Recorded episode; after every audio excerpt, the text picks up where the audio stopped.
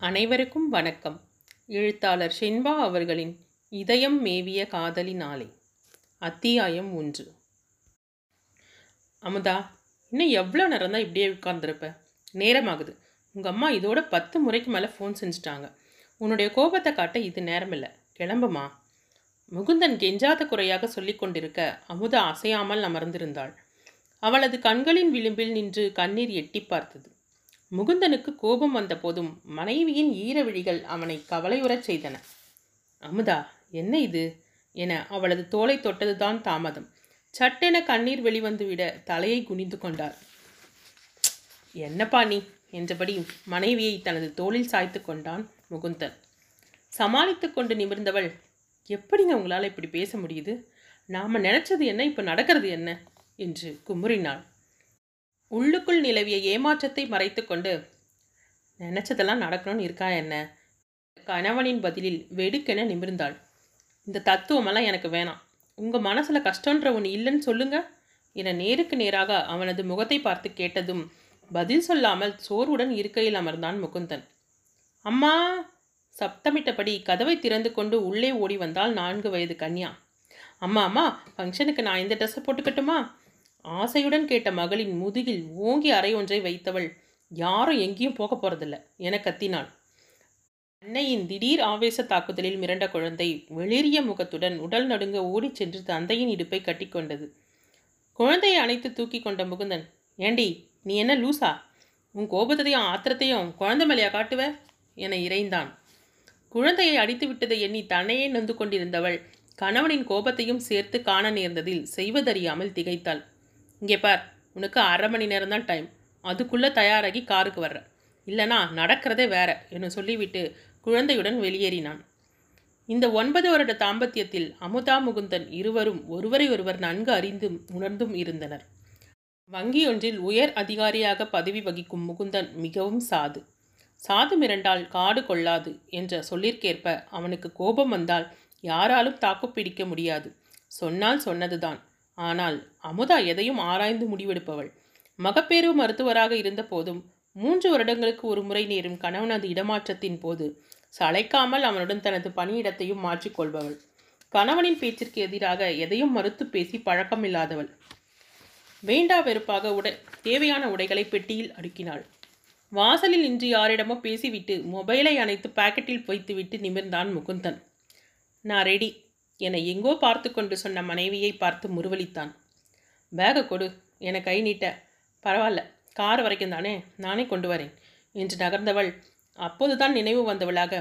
நீங்கள் நிஷாக்கு ஃபோன் செஞ்சு ஹாஸ்டல்லையே இருக்க சொல்லுங்க என்று சொல்லிவிட்டு செல்ல முகுந்தன் அவளை தவிப்புடன் பார்த்தான்.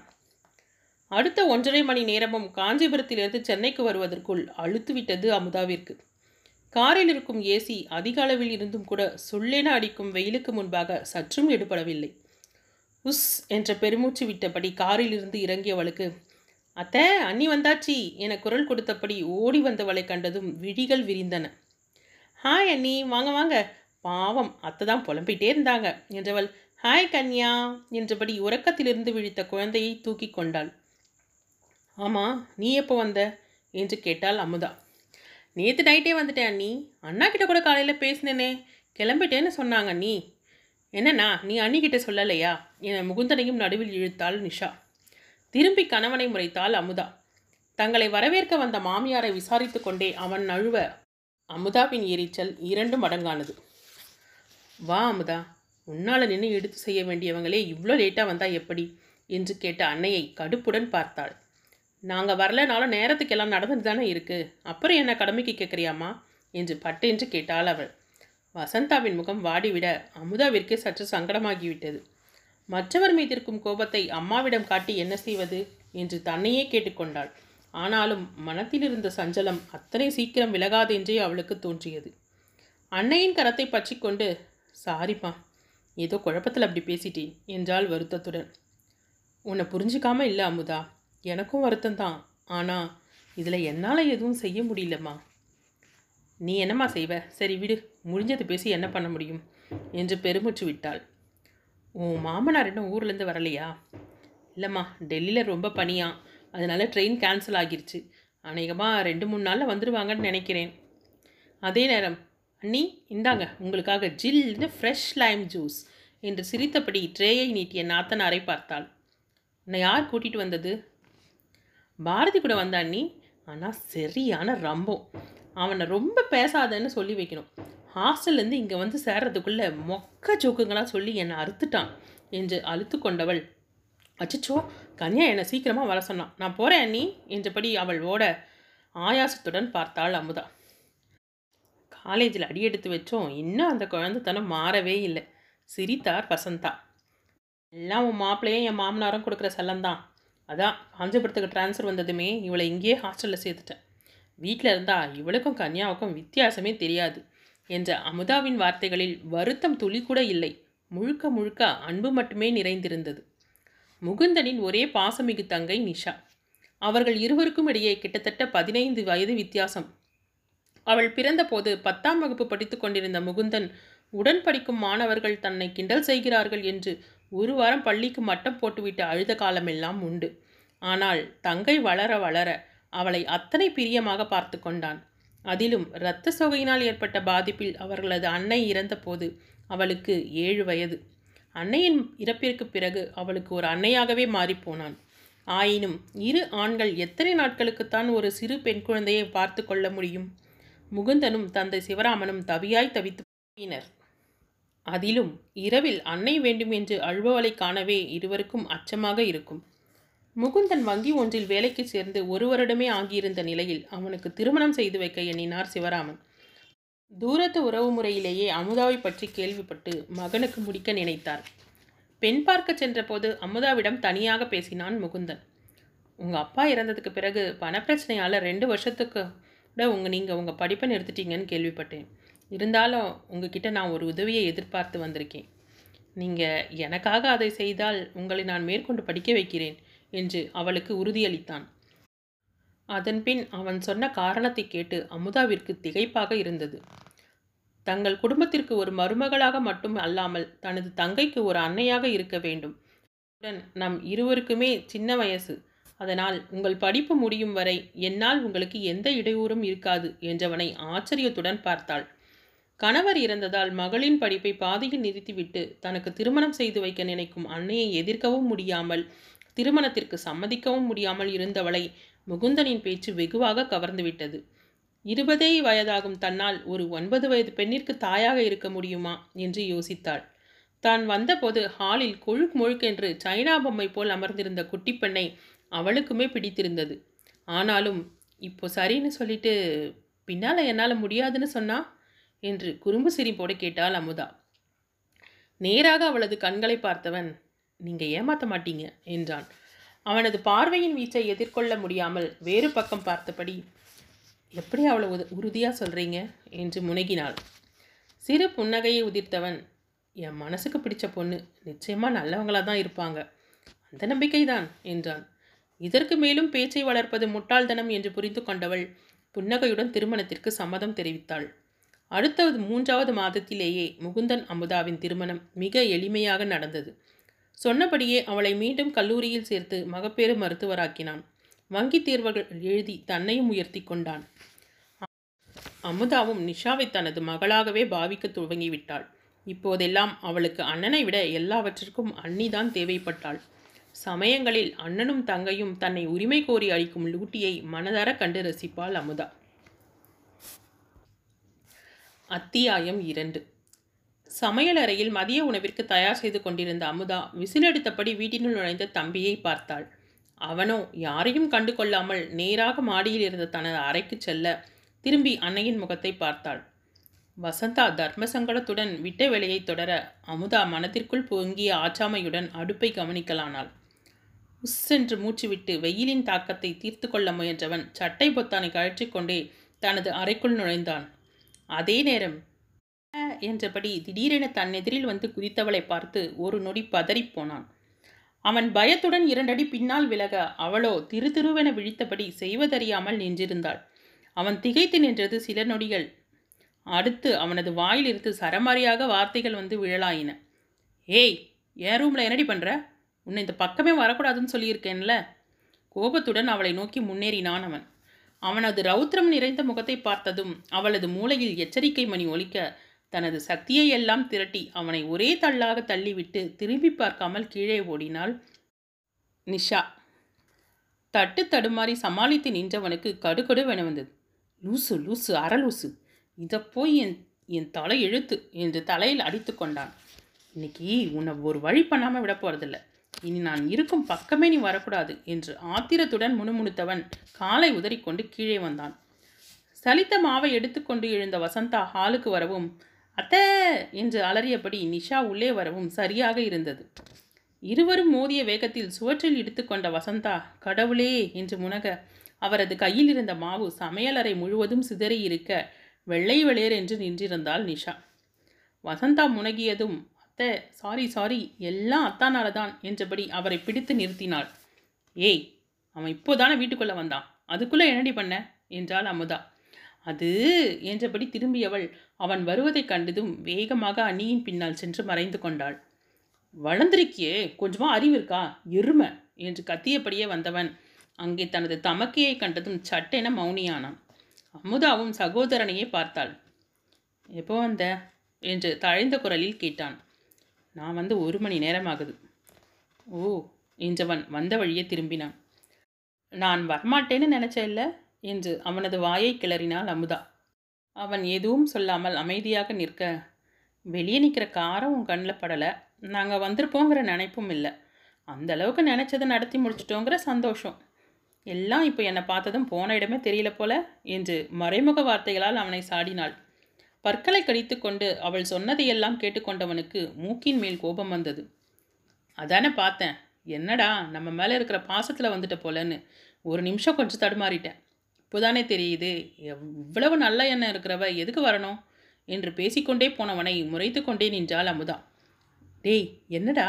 அக்கானு மரியாதை இல்லாமல் வேகமாக அவனது பேச்சிற்குள் இடை புகுந்தார் வசந்தா. எங்கே இரண்டும் முறுக்கி கொண்டு ஆளுக்கு ஒரு பக்கமாக அமர்ந்து விட்டால் என்ன செய்வதென்ற பயம் அவருக்கு. மகனும் சொன்னால் செய்பவன் மகளும் தனக்கு ஒன்று வேண்டாம் என்றால் ஒரே அடியாக வெட்டி கொள்பவள். அதனால் ஒரு அன்னைக்கே உரிய பயம் அவரை பிடித்து ஆட்டியது. அட என்ன அதிசயம்? அத்தை சொன்னதுக்கா இந்த சிறுமூஞ்சி இப்படி பம்பிட்டு நிற்குது? என்ற ஆச்சரியத்துடன் தலையை மட்டும் வெளியே நீட்டி அவனது முகத்தை ஆராய்ந்தாள் நிஷா. அன்னையின் வார்த்தைக்கு ஏதோ சொல்ல முயன்றவன் தலையை மட்டும் வெளியே நீட்டிக்கொண்டு தன்னை பார்ப்பவளை கண்டதும் எல்லாம் இந்த அனுமாரால தான் என்று மனதிற்குள் திட்டிக் கொண்டான் இன்னொரு முறை என் ரூம் பக்கம் வா உன் காலை உடைச்சிட்றேன் என்று தமக்கையின் மீது இருந்த கோபத்தையும் அவளிடமே காட்டிவிட்டு சென்றான். அப்பா சிடுமூஞ்சி இதோட விட்டுதே என்று முணுமுணுத்தவளை தனக்கு முன்னால் இழுத்து நிறுத்தினாள் அமுதா. உனக்கு வீட்டில் இடமே வா இல்லை எதுக்கு அவனோட ரூமுக்கு போன? என்று கேட்டாள். நானும் கன்யாவும் ஹைட் அண்ட் சீக் விளையாடிட்டு இருந்தோம் நீ என்றவளை என்ன சொல்வதென தெரியாமல் பார்த்தாள். அண்ணா உங்கள் ரூமில் தூங்கிட்டு இருக்காங்க அதான் நான் ஒழிச்சிக்க அத்தான் ரூமுக்கு போனேன். கன்யா தான் என்னை தேடிட்டு வரான்னு நினச்சி முன்னால் போய் குதிச்சா பார்த்தா அத்தான் என்று பாவனையுடன் சொன்னவளை பார்த்து வசந்தாவிற்கு சிரிப்பாக வந்தது. அன்னையை முறைத்தவள் அறிவு கட்டவளை முழுசாக பதினேழு வயசு முழுங்கிட்டு வந்து வளர்ந்து நிற்கிற ஆனால் இன்னும் சின்ன குழந்தை மாதிரி ஆட்டமும் பாட்டமாக சுற்றி வர. நீ பண்ணுற கூத்துக்கெல்லாம் ஊரில் என்ன தான் திட்ட போகிறாங்க என்று கடுமையாக சொன்னாள். போங்க நீ நீங்கள்லாம் ஜாலியாக வீட்டில் இருக்கீங்க. என்னை மட்டும் ஹாஸ்டலில் விட்டுட்டீங்க. என் கூட யாருமே பேசுறதில்ல தெரியுமா? நான் விளையாடக்கூடாதா? என் கூட படிக்கிற பசங்களை பாருங்கள் எப்படி அரட்டை அடிப்பாங்க தெரியுமா? நான் அப்படியா பண்ணுறேன் வீட்டுக்கு வந்தால் கூட என் இஷ்டப்படி இருக்கக்கூடாதா? என்று பரிதாபமாக கேட்டவளை பார்க்கவே பாவமாக இருந்தது வசந்தாவிற்கு. விடு அமுதா சின்ன பொண்ணு தானே. உன் வயசில் நீயும் இப்படித்தான் இருந்த என்றதும் அப்படியாத்த அண்ணியும் என்ன மாதிரி தானா என்று கேட்டுவிட்டு வெகுளியாக சிரித்தாள் நிஷா. உன்னை மாதிரி அவளும் வாளுதான் ஆனால் அனாவசியமாக பேச மாட்டா. ஏடா கூடமா ஏதாவது வேலை செஞ்சு மற்றவங்க கிட்ட திட்டு வாங்க மாட்டா. கவனமாக ஓ என்றபடி கேட்டுக்கொண்டவளை பார்த்து தலையில் அடித்து கொண்டாள் அமுதா. போதுமா நீ எது சொன்னாலும் அது அடுத்த அஞ்சு நிமிஷத்துக்கு தான். அப்புறம் வழக்கம் போல பழைய குருடி கதவை திரடி கதை தான் பேசாமல் வேலையை பாரு என்றவள் ஒழுங்காக போய் குளிச்சுட்டு ஹாலில் வந்து உக்காடுற கன்யா கூட சேர்ந்து கூத்தடிக்கிறத பார்த்தேன். அவ்வளவுதான். சொல்லிட்டேன் போ என்று அதட்டினாள். ம் என்று வேகமாக தலையை அசைத்துவிட்டு அங்கிருந்து ஓட்டமாக ஓட அவள் மீது மிச்சமிருந்த மாவு சென்ற வழியெல்லாம் சிதறியது. அமுதாவிற்கு மலைப்பாக இருக்க நெற்றியை பிடித்து கொண்டாள். இவளை எப்படி வழிக்கு கொண்டு வரதுனே தெரியலம்மா. நான் தான் அளவுக்கு அதிகமாக செல்லம் கொடுத்து கெடுத்துட்டணும்னு தோணுது. இவ ஒழுங்காக இருந்திருந்தா இன்னைக்கு எந்த பிரச்சனையும் இருந்திருக்காது. அவனும் என்னோட இப்படி மல்லு கட்டி நிற்க மாட்டான் என்றவளுக்கு கண்கள் கலங்கின. என்ன அமுதா இது? அவளுக்கு இன்னும் விளையாட்டை புத்தி மாறலை. மற்றபடி குறை சொல்கிற மாதிரி என்ன இருக்குது எல்லாம் சரியாயிடும். காலா காலத்தில் எது நடக்கணுமோ அது நடக்கும். அவளுக்குன்னு ஒருத்தன் இனியாக பிறந்து வரப்போகிறான் எல்லாம் நல்லபடியாக நடக்கும் என்ற அன்னையின் வார்த்தை அவளை சற்று சாந்தப்படுத்த முகத்தை கழுவிக்கொண்டு வேலையை தொடரலானாள். அத்தியாயம் மூன்று. மாலை மங்கிக் கொண்டிருக்க வாசல் கதவை திறந்தாள் அமுதா. வெளிக்கேட்டின் அருகில் நின்று ஃபோன் பேசி கொண்டிருந்தவனை பார்த்துவிட்டு பாரதி பாரதி என்று இரண்டு முறை அழைத்தாலும் அவன் திரும்பி பார்க்கவே இல்லை. அவள் மீண்டும் அவனை அழைக்க வாயை திறக்கும் முன் டேய் பாரதி அண்ணி கூப்பிடுறாங்களே காதல வேலை? என மொட்டை மாடியில் நின்று கொண்டு கத்தினாள் நிஷா. அத்தனை நேரம் திரும்பி பார்க்காத அவன் வெடுக்கென திரும்பினான். மாடியில் நின்றபடி ஹாய் என்று கையசத்தை அவளை பார்த்தான். நீதானா? வரேன் இரு என்று கேட்டை திறந்து கொண்டு வேகமாக உள்ளே வந்தான். ஆரம்பிச்சாச்சா? இன்னைக்கு இவன் என்ன ஆகப் போறானோ என்று அமுதா மனதிற்குள் சிரித்து கொண்டாள். ம் வா வா என்றவள். நம்ம அடிமை சிக்கிடுச்சு. போகலாமா? என்று அண்ணன் மகளிடம் கேட்டாள் நிஷா. ஓகே அத்தை என்ற குட்டியின் கன்னத்தில் ஒரு மென்மையான முத்தத்தை பதித்தவள் குழந்தையை தூக்கி கொண்டு கீழே இறங்கி வந்தாள். கதவருகில் நின்றிருந்த அமுதாவை பார்த்தவன் ஹாய் அக்கா ரெண்டு நிமிஷம் இரு என்றபடி வீட்டின் உள்ளே இருந்த படியருகில் வரவும் நிஷா கீழே இறங்கி வரவும் சரியாக இருந்தது. ஏய் சின்ன பொண்ணாச்சேன்னு விட்டா ரொம்ப பேசுகிற இன்னொரு தடவை என்னை டேய் பாரதின்னு கூப்பிட்ட அவ்வளவுதான் என்றான் கோபத்துடன். ஓ என்று பாவனையாக தலையசைத்தவள். சரி இனி அப்படி கூப்பிட்டல பாரதி என்று கிண்டலாக சொன்னாள். பேரை சொல்லாதன்னா ஓங்கி ஒரு குட்டு குட்டுனா அவ்வளோதான் அஞ்சு அடியிலிருந்து நாலடி ஆகிடுவேன் என்றான். அண்ணி பாருங்க நீ இவனை என்று அமுதாவை தனக்கு பரிந்து பேச அழைத்தாள். இந்த விளையாட்டுக்கு நான் வரல. நீங்கள் ரெண்டு பேருமே பேசி தீர்த்துக்கோங்க. என்று வாகாக சோஃபாவில் அமர்ந்து இருவரையும் புன்னகையுடன் பார்த்தாள் அமுதா. வெவ வெவ என்று ஒழுங்கெடுத்தவன் பப்ளி மாஸ் என்றான். இங்கே பாரு இன்னொரு தடவை இப்படி கூப்பிட்ட அவ்வளவுதான் என்றாள் வீம்புடன். இதை பாடுறா நான் சொல்லக்கூடாதாம் அவன் சொன்னால் மட்டும் சும்மா இருப்பாங்களாம். அவர் என் அத்தான் நீ என் அத்தானா? என்றவளுக்கு ஆத்திரமாக வந்தது. ஐயோ உனக்கு அத்தானா இருக்கிறதுக்கு பதிலாக நாலு முழம் கயிற்றுல தொங்க சொல்லு சந்தோஷமாக தொங்குவேன் என்றான் பாரதி. அப்படியா? அப்போ இந்தா என்று மாடிப்படிக்காரு கீழிருந்த கயிற்றை எடுத்து வந்து அவனிடம் நீட்டினாள். இப்போது திகைத்து நிற்பது பாரதியின் முறையாயிற்று. மாமா மாமா வடிவேலு மாதிரி நீ தொங்கினா நானும் அத்தையும் உன் காலை பிடிச்சிட்டு ஊஞ்சலாடுவோம். ஜாலியாக இருக்கும் மாமா என்று கவிபாரதியின் பேண்டை பிடித்தபடி குதித்தாள் கன்யா. பின்பக்கம் இருந்து உலர்த்த துணிகளை எடுத்துக்கொண்டு அப்போதுதான் வந்த வசந்தாவிற்கு விஷயம் முழுவதுமாக தெரியாது.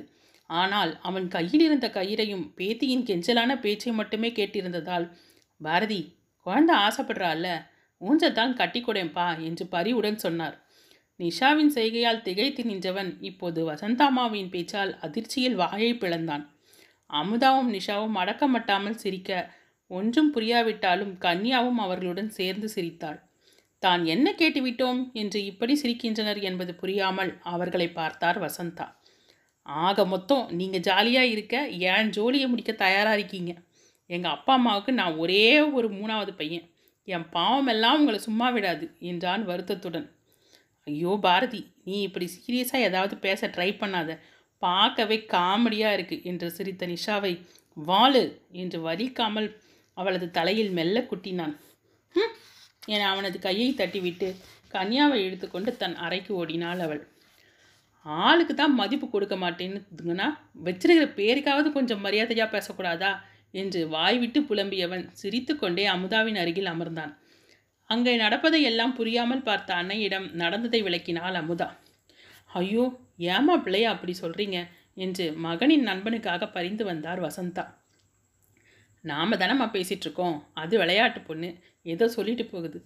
நானும் கொஞ்ச நேரம் ரிலாக்ஸ் ஆக்கிக்க அப்பப்போ ஏதாவது பேசுவேன். உங்களுக்கு தெரியாதா? என்று அவன் கேட்க வசந்தா புன்னகைத்து கொண்டார். அப்புறமாக்கா எப்போ வந்தீங்க? என்று கேட்டான். ரொம்ப தாண்டா அக்கறை உனக்கு. நான் வந்திருப்பேன்னு தெரிஞ்சும் உள்ளே வந்து பார்த்தியா நீ? உன் ஃப்ரெண்டோட பைக் இல்லைனதும் அப்படியே ஓடத்தானே பார்த்த. உண்மையாகவே நீங்கள் நாளைக்கு தான் வருவீங்கன்னு நினச்சேன். வாசலில் காரம் இல்லை. இருந்திருந்தா உள்ளே வந்திருப்பேங்க்கா நம்பிட்டேன்டா என்று கேலியாக சொன்னாள் அமுதா. உனக்கும் அவனுக்கும் சண்டையாமே? சொல்லிட்டு ரொம்ப வருத்தப்பட்டான். என்றதும் அமுதா அவனது முகத்தை நிமிர்ந்து பார்த்தாள். நான் கூட அக்கா எதிர்பார்க்கறதுல தப்பு இல்லைன்னு சொன்னேன். ஆனால் நான் அந்த கண்ணோட்டத்தில் இது வரைக்கும் அவளை பார்த்ததே இல்லைன்னு சொன்னான். எனக்கு அவனோட வார்த்தையும் தப்பாக தெரியலக்கா என்றான் மெல்ல. அவனுக்காக நீங்களும் மாமாவும் எவ்வளவோ செஞ்சுருக்கீங்க. அவனை பற்றி நல்லா புரிஞ்சவங்க நீங்கள் அப்புறம் இதில் மட்டும் எதுக்கு பிடிவாதமாக இருக்கீங்க? உங்களோட ஆதங்கம் சரிதான். நான் அதை தப்புன்னு சொல்லலை. ஆனால் பிடிக்காத ஒரு விஷயத்த ஏன் வற்புறுத்தி செய்ய வைக்கணும்? அது அவனோட வாழ்க்கை மட்டும் இல்லை நிஷாவோட வாழ்க்கையையும் கேள்விக்குறியாக்க முயற்சி பண்ணாதீங்க என்றான். அவனது பக்குவப்பட்ட பேச்சை கேட்ட அமுதாவிற்கு அன்று இதே வார்த்தைகளை முகுந்தனும் தன்னிடம் சொன்னது நினைவிற்கு வந்தது. நான் என்னடா தப்பாக கேட்டுட்டேன்? நாளைக்கேவா கல்யாணத்தை வச்சுக்க சொன்னேன்? இப்போ என்ன அவனுக்கு வயசாயிடுச்சு? இருபத்தி நாலு வயசில் இப்போ கல்யாணம் தேவையா? அவளும் படிப்பை முடிக்கணும் அப்புறம் வேலைக்கு போகணும். எல்லாம் எனக்கும் தெரியும். தெரியாமலா இதெல்லாம் பேசுகிறேன் என்னைக்கா இருந்தாலும் ரெண்டு பேருக்கும் கல்யாணம் ஒன்று செய்ய தானே போகிறோம் அதை இவங்க ரெண்டு பேருக்கும் செஞ்சு வச்சா என்னன்னு தான் கேட்டேன். எனக்கு ஒன்றும் இந்த ஆசை நேற்று வந்ததில்லை. ரொம்ப நாளாகவே இருக்குது உங்கள் மாமாவுக்கும் அதில் சம்மதம் தான். ஏன்? அதை சொல்லக்கூடாதா? திடீர்னு வந்து ஃபாரின் போகும் ஆஃபர் வந்திருக்கு. போனால் திரும்பி வர குறைஞ்சது மூணுலேருந்து நாலு வருஷம் ஆகும். அதனால் கல்யாணம் செஞ்சுக்கிட்டு போகலாம்னு இருக்கேன்னு சொன்னான். என்ன வயசாச்சுன்னு உனக்கு அதுக்குள்ளே கல்யாணம்? நீ நல்லபடியாக ஊருக்கு போயிட்டு வா. நிஷாவும் படிப்பை முடிச்சிருவான்னு சொன்னேன். அதுக்கு என்னவோ வானத்துக்கும் பூமிக்குமா குதிக்கிறான் அப்புறம் தான் தெரிஞ்சுது இது ஏதோ விவகாரம்னு. அப்போவாவது என்னன்னு சொன்னானா தோண்டி திருவி விசாரிச்சா தானே அந்த பொண்ணை பற்றி தெரிஞ்சது என்று படபடப்பாக பேசினான். அவன் அதை சொல்லத்தான் கல்யாண பேச்சே எடுத்தான். நீங்கள் நிஷாவை பற்றி பேசினதும் அவனுக்கு ரொம்ப அதிர்ச்சி தான் அதோட எங்கே ஏதாவது பேசி அம்மாவோட மனசையும் கலைச்சிடுவீங்களோன்னு பயம். அதனால தான் வாய்க்கு வந்தபடி பேசிட்டான் என்றான் பாரதி. ஏண்டா நாங்கள் அவளை எவ்வளவு அருமை பெருமையாக வளர்க்குறோம். இவள் வேண்டாம்னு சொல்கிறவனுக்கு அவளை வற்புறுத்தி கட்டி கொடுக்க எனக்கு என்ன பைத்தியமா? இல்லை அவளுக்கு தான் வேற நல்ல மாப்பிள்ளை கிடைக்காதா? பாசமும் ஆதங்கமும் அந்த வார்த்தைகளில் கொட்டி கிடந்தன. படித்து முடித்து யாரோட தயவும் இல்லாமல் சொந்த காலில் நிற்க ஆரம்பிச்சிருக்க. இதுதான் சம்பாதிக்கிற வயசு வாழ்க்கையை அனுபவிக்கிற வயசு. அதையெல்லாம் யோசிக்காமல் தலைப்பிரதனமாக ஆடினா ஒன்றும் செய்ய முடியாது. எனக்கு எதுக்கு பொல்லாப்பு? அவன் நல்லா இருந்தால் எங்களுக்கும் சந்தோஷம் தானே வாழ்க்கையில் வர கஷ்ட நஷ்டத்தை புரிஞ்சு எல்லாத்தையும் அனுசரித்து போனா சரிதான். இப்படி பிடிவாதமாக எல்லாத்தையும் சாதிக்க நினைக்கிறவனுக்கு வர்றவ ஒத்துப்போனால் எனக்கு இன்னும் சந்தோஷம். வார்த்தைகளில் ஆதங்கம் இருந்தாலும் தம்பியின் வாழ்க்கை நன்றாக அமைய வேண்டும் என்ற அவளது எண்ணத்தையும் ஆசையையும் பாரதியால் புரிந்து கொள்ள முடிந்தது. நீங்கள் நல்லதுக்கு தான் சொல்கிறீங்கன்னு எனக்கு புரியுது.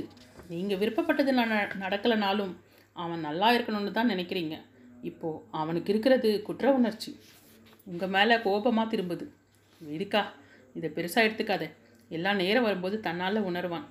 நண்பனையும் விட்டு கொடுக்காமல் உடன்பிறவா சகோதரியைப் போல பழகுபவளையும் காயப்படுத்தாமல் பேசினான் அவன். அவன் விளையாட்டுத்தனமாக இருந்தாலும் எதையும் சிந்தித்து செயல்படுபவன். இரு குடும்பங்களும் எதிரெதிர் வீட்டில் இருந்ததால் எப்போதுமே அமுதாவின் வீட்டில்தான் அவனது வாசம். ஓரளவு வசதியான குடும்பம். ஒரு அண்ணன் ஒரு அக்காவிற்கு பிறகு அந்த குடும்பத்தின் மூன்றாவது வாரிசு பாரதி. வீட்டிற்கு மட்டுமல்ல அனைவருக்குமே அவன் செல்லப்பிள்ளைதான். அமுதா திருமணமாகி அம்மாவின் வீட்டிற்கு செல்லும் போதெல்லாம் தன்னுடன் நிஷாவையும் அழைத்துச் செல்வாள்.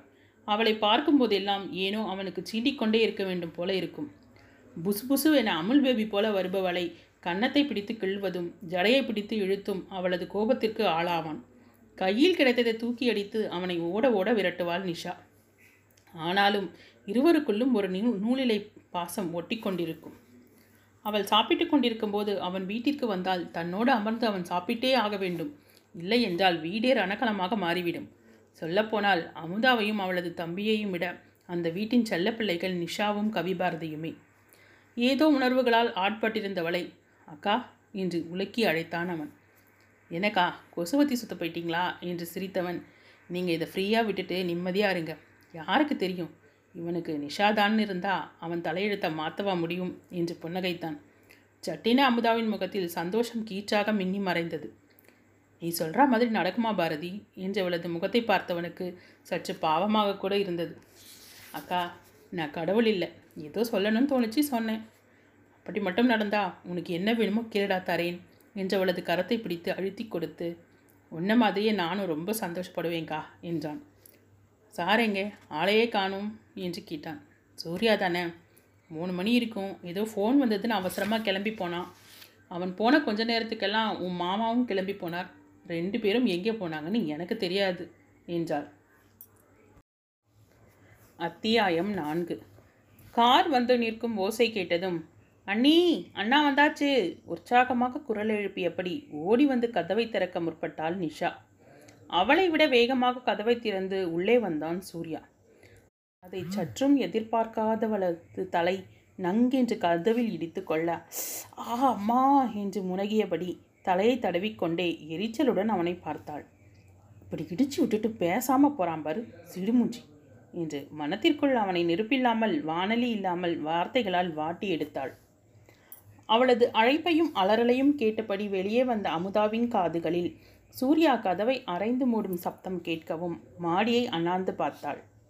அடேங்கப்பா துரைக்கு என்னமோ கோபம் போல. நம்மளை எத்தனை நாள் வறுத்தெடுத்தான். அதான் என் வயிற்றுச்சல் சும்மா விடுமா? உன்னையே எரிச்சல் படுத்தின புண்ணியவான் யாரோ? அவன் நல்லா இருக்கணும் என நினைத்து மனத்திற்குள் சிரித்து கொண்டாள் நிஷா. முகம் மலர திரும்பியவள் தன்னையே பார்த்து கொண்டிருந்த அமுதாவை கண்டதும் கப்பென வாயை மூடிக்கொண்டாள். காரை பூட்டிவிட்டு உள்ளே வந்த முகுந்தன் தலைக்கு பின்னால் கைகளை கோர்த்து கண்களை மூடி அமர்ந்தான். அவன் உள்ளே வரும்போதே அவனது முகச்சோர்வை கண்டுவிட்ட அமுதா அமைதியாக அவன் அருகில் சென்று அமர்ந்தாள். ஏதேனும் தீவிரமான பிரச்சனையாக இருந்தால் ஒழிய அவன் அப்படி அமரமாட்டான். இத்தனை வருட திருமண வாழ்வில் அவனை பற்றி அறிந்திருந்தவளுக்கு என்னவென்று புரியாமல் கவலையாக இருந்தது. அதிலும் சூர்யாவும் தனது நிதானத்தில் இல்லை என்பதை பார்த்த பின்னர் மனதிற்குள் கவலை படர்ந்தது. மீண்டும் நிஷாவை வைத்து இருவருக்குள்ளும் என்று நினைத்தவள் அந்த எண்ணத்தை பாதியிலேயே நிறுத்தி கொண்டாள். முகுந்தன் அப்படி நடந்து கொள்ளக்கூடியவன் அல்ல. இதில் வேறு ஏதோ பிரச்சனை என்று யோசித்தவளுக்குள் பவித்ராவின் நினைவு மின்னி மறைந்தது. அண்ணனை அப்படி பார்த்ததும் நிஷாவும் மௌனமாக கைப்பிடி சுவரில் தலை சாய்த்து தமையனையே பார்த்து கொண்டிருந்தாள். வசந்தாவோ பரிதவித்து கொண்டிருந்தார். பெற்ற அன்னை அல்லவா? மகனின் செயல்பாடும் மருமகனின் முகபாவமும் அவருக்கு கலக்கத்தை கொடுத்தது. இரு கைகளாலும் முகத்தை துடைத்து கொண்டு கண்களை திறந்த முகுந்தன் தன்னையே பார்த்து கொண்டிருந்த மனைவியை ஒரு வெற்றுப்பார்வை பார்த்தான்.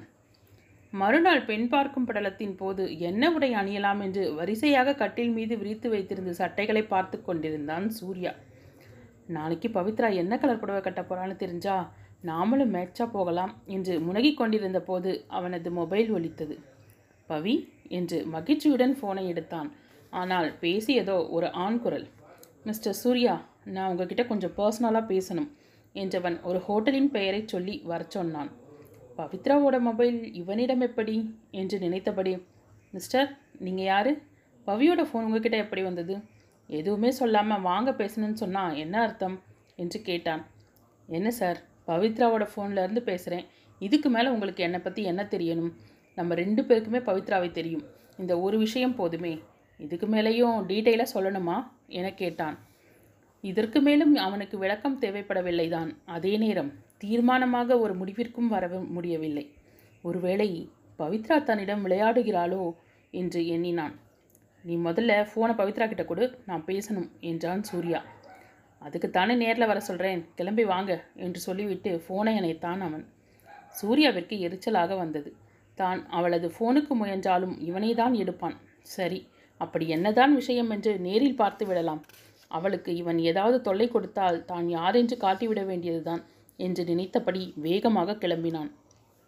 அவன் சொன்ன இடத்திற்கு சென்று சேரும் வரை முகம் தெரியாத அந்த இளைஞன் மீது தான் அத்தனை தவறும் என்று நினைத்து செல்ல அங்கே அதிர்ச்சி காத்திருந்தது. சற்று ஓரமாக இருந்த டேபிளில் பதட்டத்துடன் அமர்ந்திருந்தவளின் தோள் மீது கை போட்டு அணைத்தபடி பேசிக் கொண்டிருந்தான் அவன். அதை பார்த்ததுமே சூர்யாவின் விழிகள் கோபத்தில் மின்ன இதயம் வேகமாக துடித்தது. யாரும் எந்த விளக்கமும் சொல்லாமல் பட்டவர்த்தனமாக அனைத்தும் புரிந்தபோது தான் எவ்வளவு தூரம் ஏமாற்றப்பட்டிருக்கிறோம் என்று தன்னை நினைத்தே அவனுக்கு அவமானமாக இருந்தது. முன்- முதன் முதலில் தனது நேசத்தை அவளிடம் வெளிப்படுத்திய போது சந்தோஷமாக அதை ஏற்றுக்கொண்டவள் எப்படி இப்படி நிறம் மாறும் பச்சோந்தியாக மாறிப்போனாள் என்ற ஆதங்கம் மனத்தை வலிக்க வைத்தது. அப்போது கூட தனது காதல் கைகூடவில்லையே என்ற எண்ணம் அவனது மனத்தில் எழவில்லை. காதல் என்ற பெயரில் மூன்று மாதங்கள் தன்னுடன் பழகி கடைசியில் இப்படி ஏமாற்றிவிட்டாளே என்ற அதிர்ச்சிதான் அதிகமாக இருந்தது.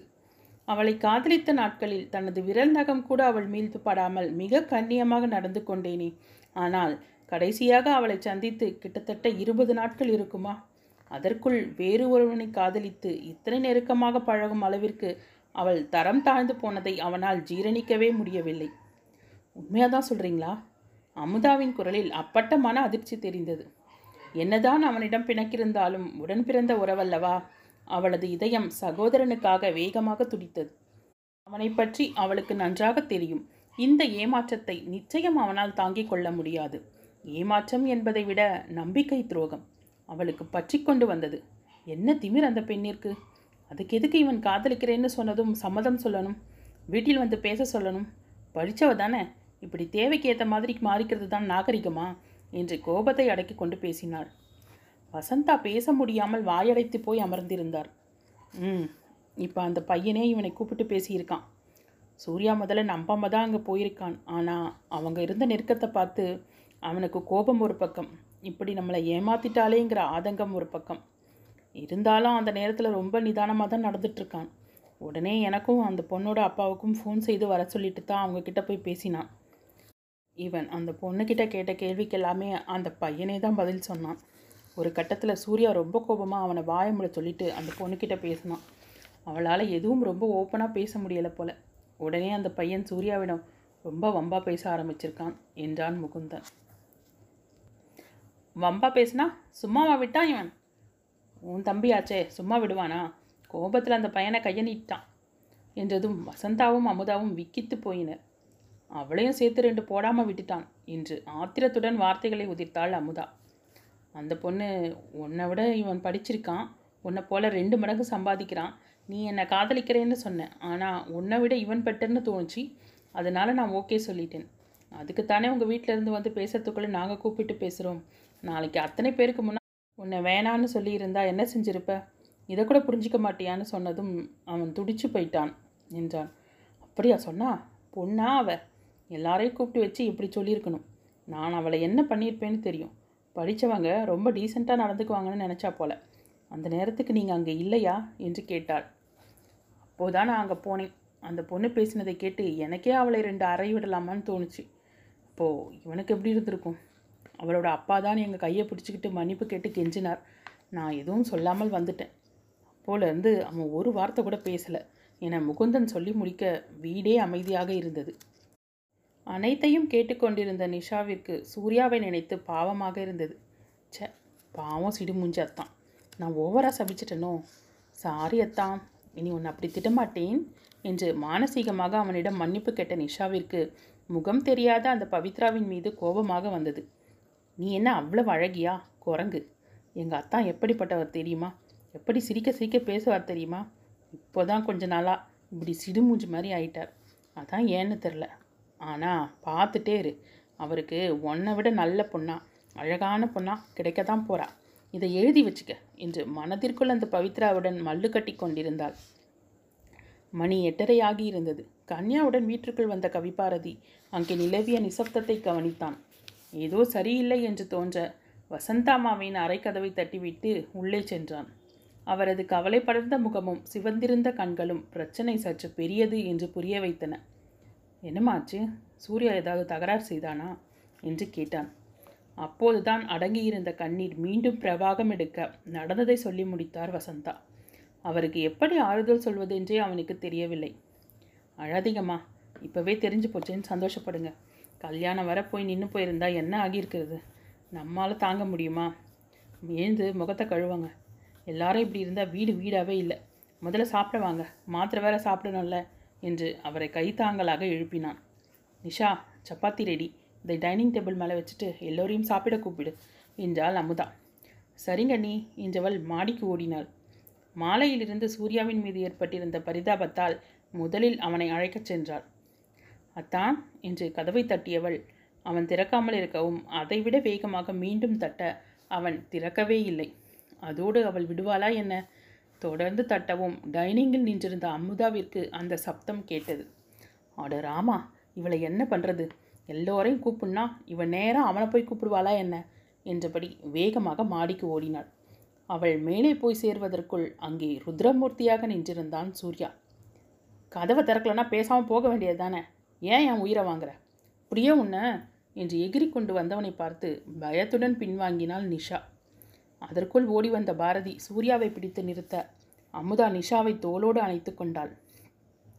நான் ஒன்றுமே பண்ணல அண்ணி. சாப்பிட கூப்பிடத்தான் வந்தேன் என்று தழுதழுத்தவளை ஆறுதலாக அணைத்து கொண்டாள். அமுதா கோபத்துடன் என்னடா நினச்சிட்டு இருக்க உன் மனசில்? யார் மேலேயோ இருக்க கோபத்தை இவகிட்ட காட்டுறியே? கேட்க ஆள் இல்லைன்னு நினச்சியா? என்றாள். ஏன் இல்லை? அதான் நீ இருக்கியே. தெரியாதா எனக்கு? இப்போ உனக்கு அப்படியே பனிமலையில் நிற்கிற மாதிரி குழு குழுன்னு இருக்குமே. இப்போ சந்தோஷமா? திருப்தியா? நீ நிம்மதியாக இரு. ஆனால் ஒன்று மட்டும் தெரிஞ்சுக்க. இதுக்காகவெல்லாம் இதோ இந்த அரலூசையெல்லாம் கல்யாணம் செஞ்சுப்பேன்னு கனவு காணாத. அது மட்டும் இந்த ஜென்மத்தில் நடக்காது என்று கத்தினான். நிஷா ஸ்தம்பித்த பார்வையுடன் நிற்க அமுதா தவித்து போனாள். நீ கீழே பொடி என்று அவளை படிக்கட்டு வரை கொண்டு வந்து விட்டுவிட்டு மீண்டும் தம்பியின் அருகில் சென்றாள். யாரடா லூசுங்கிற? வார்த்தை அளந்து பேசு. சின்ன பொண்ணு அவள் எதிரில் போய் அறிவு கட்ட முண்டோ? என்று ஆத்திரத்துடன் பற்களை கடித்தாள். அக்கா அவன்தான் கோபத்தில் பேசுகிறானா நீங்கள் வேற. போக்கா என்றான் பாரதி. கோபம் வந்தால் என்ன வேணால் பேசலாமா? ஒரு நேரத்தில் நினச்சேன்டா. இவங்க ரெண்டு பேருக்கும் கல்யாணம் செஞ்சு வச்சு என் கண்ணெதிரிலேயே வச்சுக்கணும்னு. ஆனால் எப்போ இவன் முடியாதுன்னு சொன்னானோ அன்னைக்கே நான் அதை மறந்துட்டேன். மனசுக்குள்ளே ஒரு சின்ன வலி இருந்தது. ஆனால் அதையெல்லாம் ஒதுக்கி வச்சுட்டு இவனுக்காகத்தானே வந்தேன். இத்தனை நாள் என் மேலே இருந்த கோபத்தை தானே அவங்கிட்ட காட்டினான். அவள் விளையாட்டுத்தனமாக செய்கிற காரியத்தெல்லாம் வச்சு அவளை எப்படி அந்த வார்த்தை சொல்லலாம்? அவளோட அண்ணன் இல்லைன்னா நீ நானெல்லாம் என் எப்படி இந்த நிலையில் இருந்திருப்போன்னு கொஞ்சம் நினச்சி உலகமே நன்றி கட்டத்தனமாக தான் இருக்குது என்று விரக்தியுடன் சொன்னாள் அமுதா. ஆமாம் செஞ்சாரு. ஆனால் எதுக்காக செஞ்சார்? நீ அந்த வீட்டு வேலைக்காரியா? ஆயாவாக இருக்கிறதுக்கு கூலியா? இதையெல்லாம் செஞ்சார். அதுக்காக நீ வேணா உன் நன்றியை காட்டு. என்னால் அப்படி இருக்க முடியாது. கூட பிறந்த தம்பியோட நேற்று வந்த இவங்கெல்லாம் உனக்கு முக்கியமாக போயிட்டாங்கல்ல?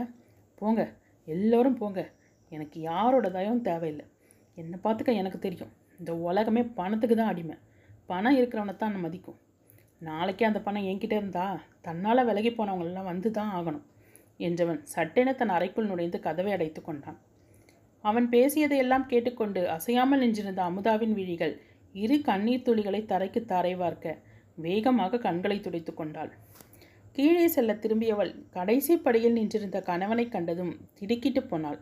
அவனோ ஒன்றும் நடவாதது போல. அமுதா டிஃபன் எடுத்து வை என்றான் நிதானமாக. ஆனால் அவனது பார்வை சொன்ன செய்தியை அவள் முழுதாக படித்து விட்டாள். இதோ வரங்க என்றவள்.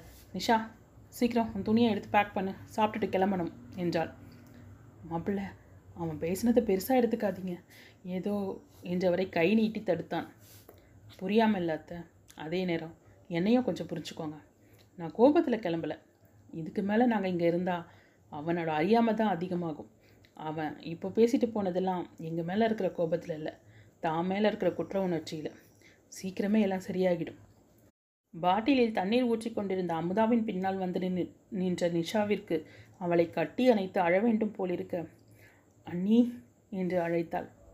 என்னடா? என்றபடி திரும்பி அவளது தோளில் சாய்ந்து கொண்டவள் கண்கள் சட்டென உடைப்பெடுக்க நிஷா என்னடாம்மா? என்று பதறினாள்.